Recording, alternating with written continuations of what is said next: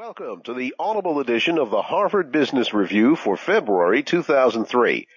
In this edition, we'll focus on four feature articles and at the end provide executive summaries for the rest of this month's stories. First, a look at why bad projects are so hard to kill. Then, sharpen your skills in identifying who's bringing you hot ideas and how are you responding.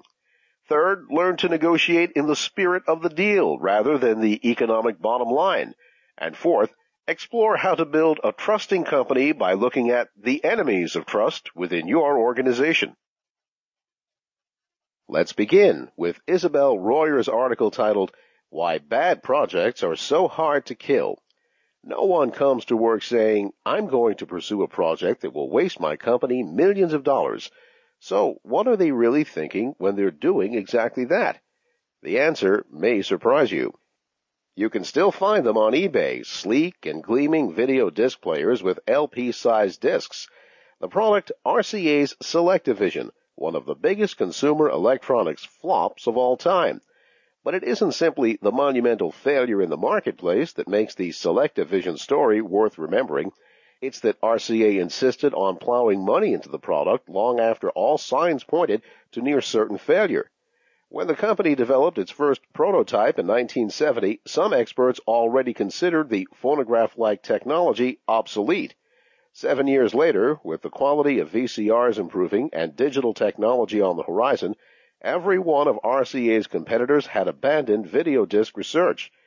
Even in the face of tepid consumer response to SelectaVision's launch in 1981, RCA continued to develop new models and invest in production capacity.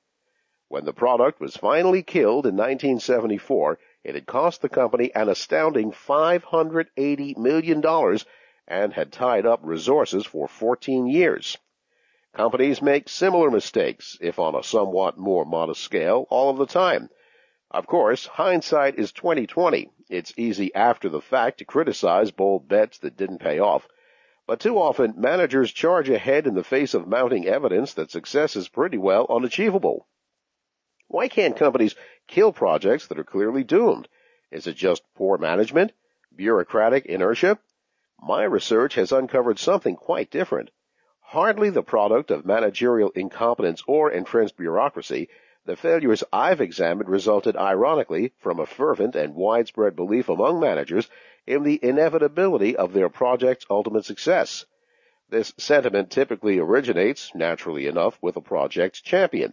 It then spreads throughout the organization, often to the highest levels, reinforcing itself each step of